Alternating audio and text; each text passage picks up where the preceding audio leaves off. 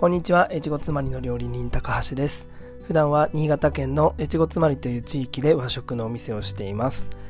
このチャンネルでは僕が日々の経営の中で得た気づきや学びだったり、ちょっとした料理のコツなんかを配信しています。ぜひ最後までお付き合いください。はい、というわけでですね、今日は親子経営の悩みについてですね、ちょっと皆さんにシェアしてみたいなというふうに思います。で、えっ、ー、とまあ、先にですね、僕のことをちょっとお話しさせてもらうと、うちの店っていうのはですね、えー、僕の父親が脱サラをしてですね、まあ、30代前半かなくらいに始めた飲食店なんですね。で、その飲食店の僕は2代目として一緒に店をやるようになって、まあ、今年で14年目になるんですね。だから、あの、よく言われる本当の2代目の方っていうか、生まれた時から僕は飲食店の息子だったわけじゃないんですね。中学生くらいかな。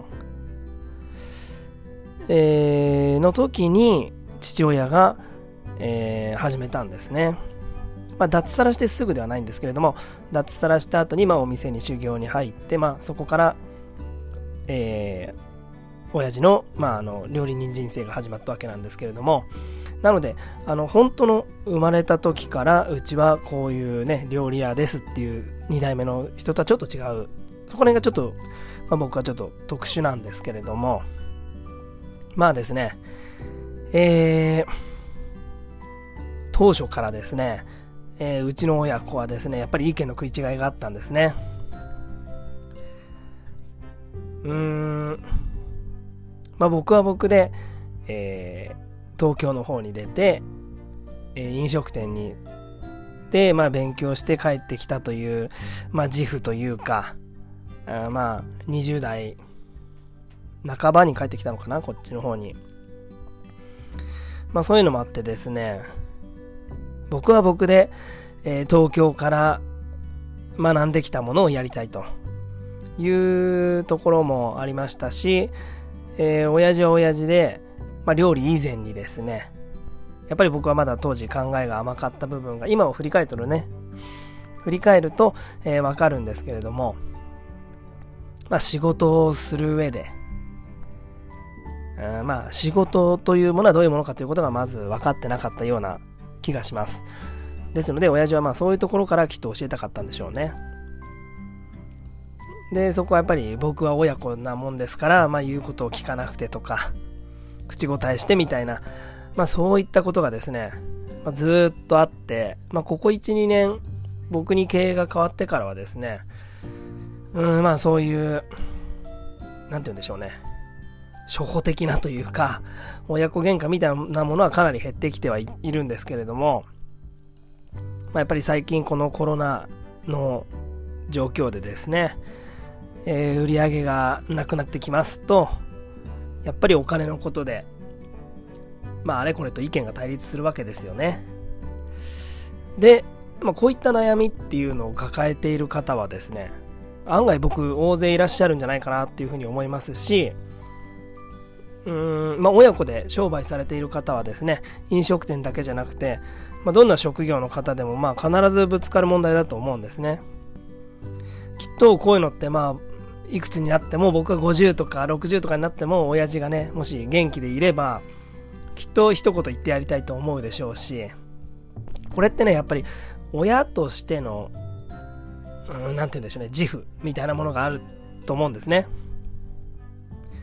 で子供が若ければなおさら、まあ、自分のやり方ここまでやってきたという、まあ、自分のねやり方を受け継いでほしいという親の思いもありますしまあ親から言わせるとこう転ばぬ先の杖で自分の目の前で子供が失敗してほしくないという思いから、まあ、つい行ってしまうと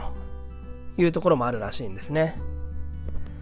でまあそれを素直に受け入れられない僕も悪いんですけれども、まあ、まだ失敗したわけじゃないし失敗から学ぶこともいっぱいあるんだよっていうふうにどうしても思っちゃうんですよね。まあそんなことをですねまあ、数えきれないほど繰り返してきた僕が、まあ、最近親子でまあ揉めた時にですね、えー、親父をまあ、黙らせるというか、えー、なんて言うんでしょうね、うならせるというか、という、まあ、とっておきの方法を、まあ、見つけましたのでですね、そこをですね、今日は同じ親子経営の方を、に向けて、えー、ちょっとねお、お伝えしたいなと思うんですけれども、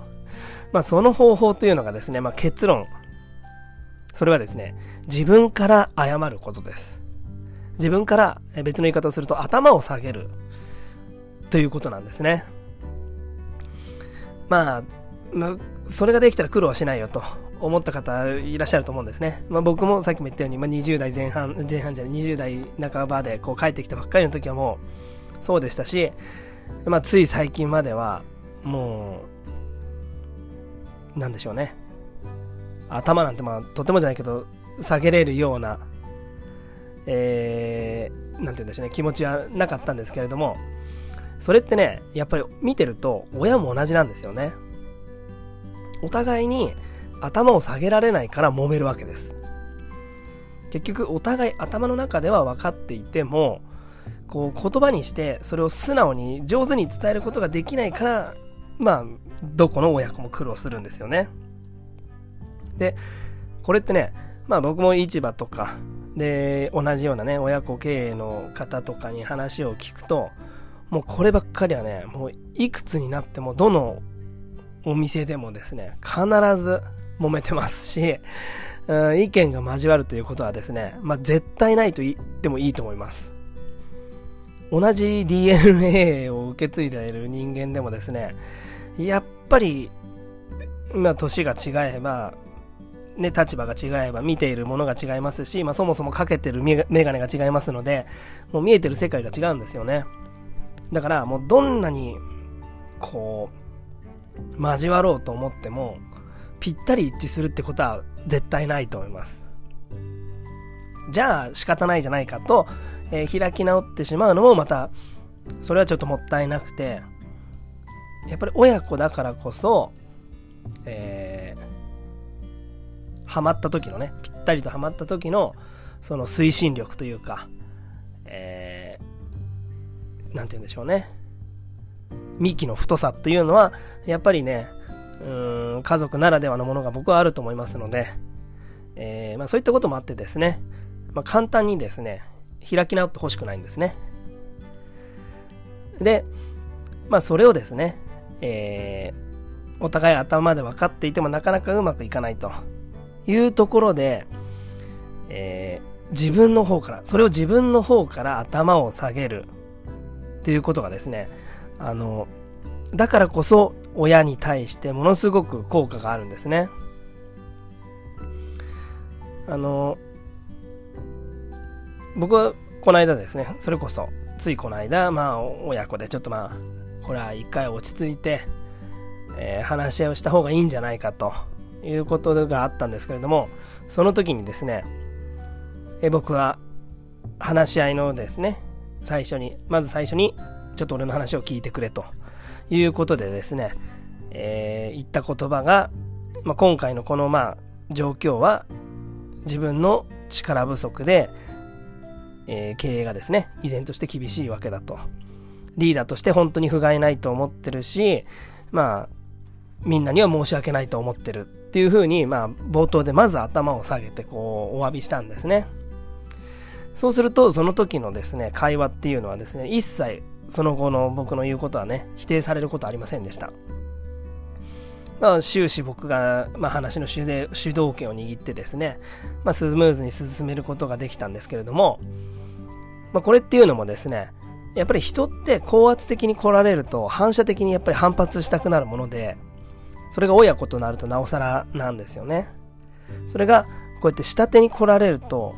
予想してなかったのであの相手は拍子抜けしてしまうんですよ。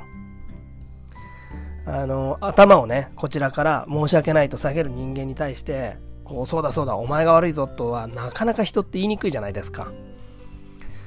だからこれあのまあ僕もですね最近はこうやってみてものすごく効果があるので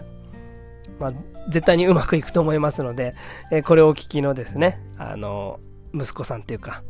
お父さんお母さんと商売されてる方はぜひねこう親子喧嘩になった時に一度これ試してもらいたいんですけれどもまあ僕もね、やっぱりさっきも言ったんですけど、最初なかなかできなくて、だからどうしたもんかと思った時に、もう、最後はね、もう役者になってるつもりで、もうこれは演技なんだと言い聞かせてやってました。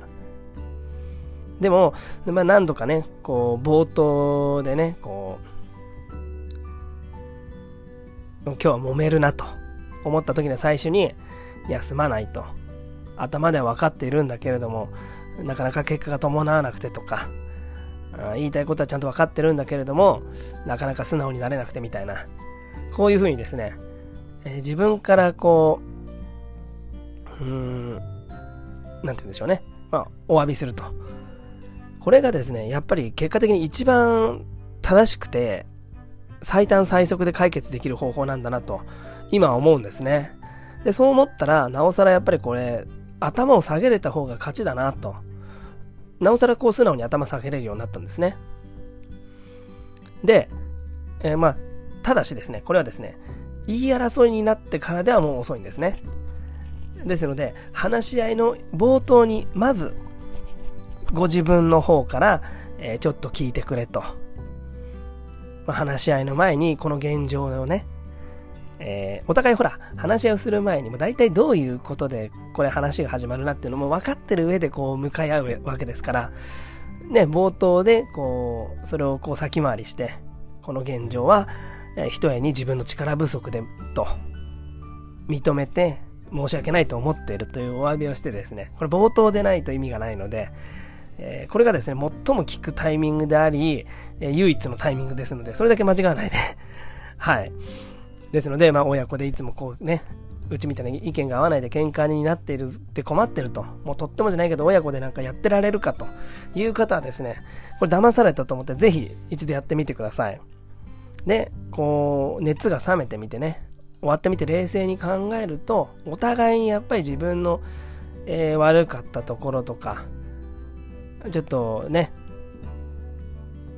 なんて言うんでしょう、強要しすぎてしまったこととかっていうのが必ず見えてきますんで、そういった意味でもですね、頭を下げるということはですね、話をまとめる上ではリーダーとしては非常に僕は大事なことだと、えー、思ってますので、えー、効果は保証しますので、ぜひやってみてください。はい。というわけでですね、今日は、親子経営の難しさをちょっと愚痴らせていただきました。最後までお付き合いいただきありがとうございました。また次の放送でもお会いしましょう。高橋でした。